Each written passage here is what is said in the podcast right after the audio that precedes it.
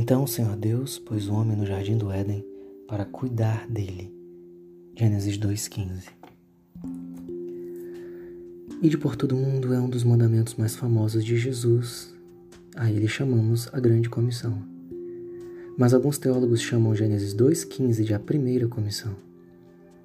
Deus pôs o homem no jardim para cuidar dele.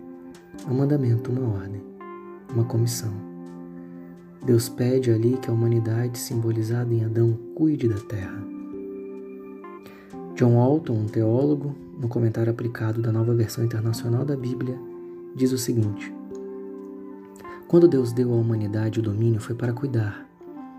Exercemos influência sobre toda a terra e assumimos a responsabilidade de agir como Deus faria. Deus faz mau uso da sua criação. Deus é cruel ou egoísta ou desperdiçador, não. Então também não devemos ser.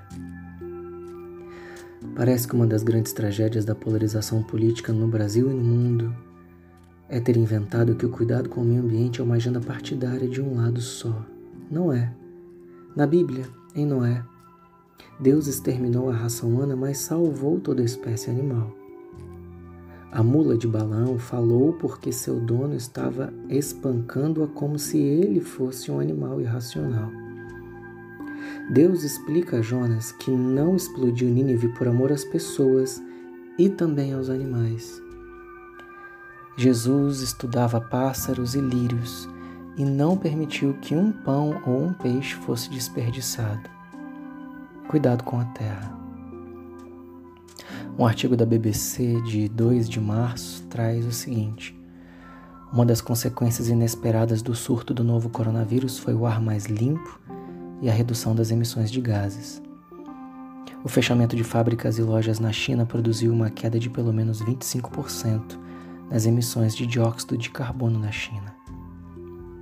Outro artigo da revista Planeta de 18 de março traz o seguinte: o declínio nas emissões de dióxido de nitrogênio sobre o Vale do Pó no norte da Itália é evidente.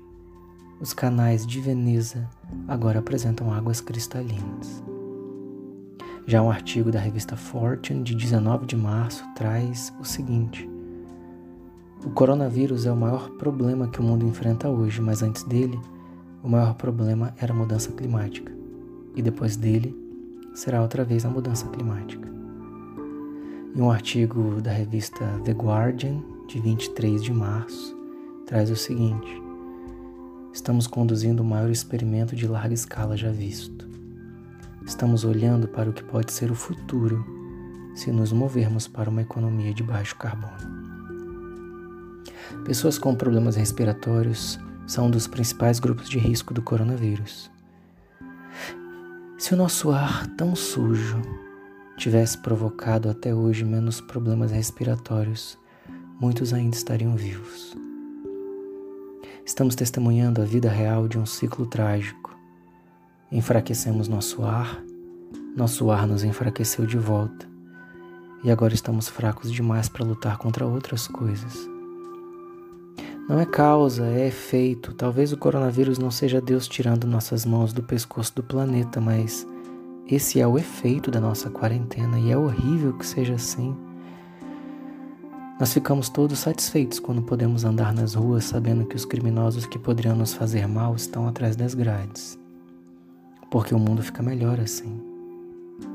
E não é terrível que agora que a humanidade esteja atrás das grades, o mundo esteja melhor sem nós? Porque nós somos criminosos de certa forma, algo está terrivelmente errado e precisamos fazer algo sobre isso. Porque tudo isso vai passar e nós vamos poder deixar nossas celas confortáveis e então nós poderemos voltar lá fora com o mesmo estilo de vida e talvez cravar nossas mãos de volta no pescoço do mundo. Há muito que cada um de nós pode fazer na forma como usamos a água, como produzimos lixo, na nossa quantidade obscena de desperdício em bicicletas e pés que podemos voltar a usar. E nós só vamos conseguir ir por todo mundo se ainda tivermos ar para ir. E nós só vamos conseguir ir por todo mundo se ainda houver um mundo para onde ir. Ainda dá tempo.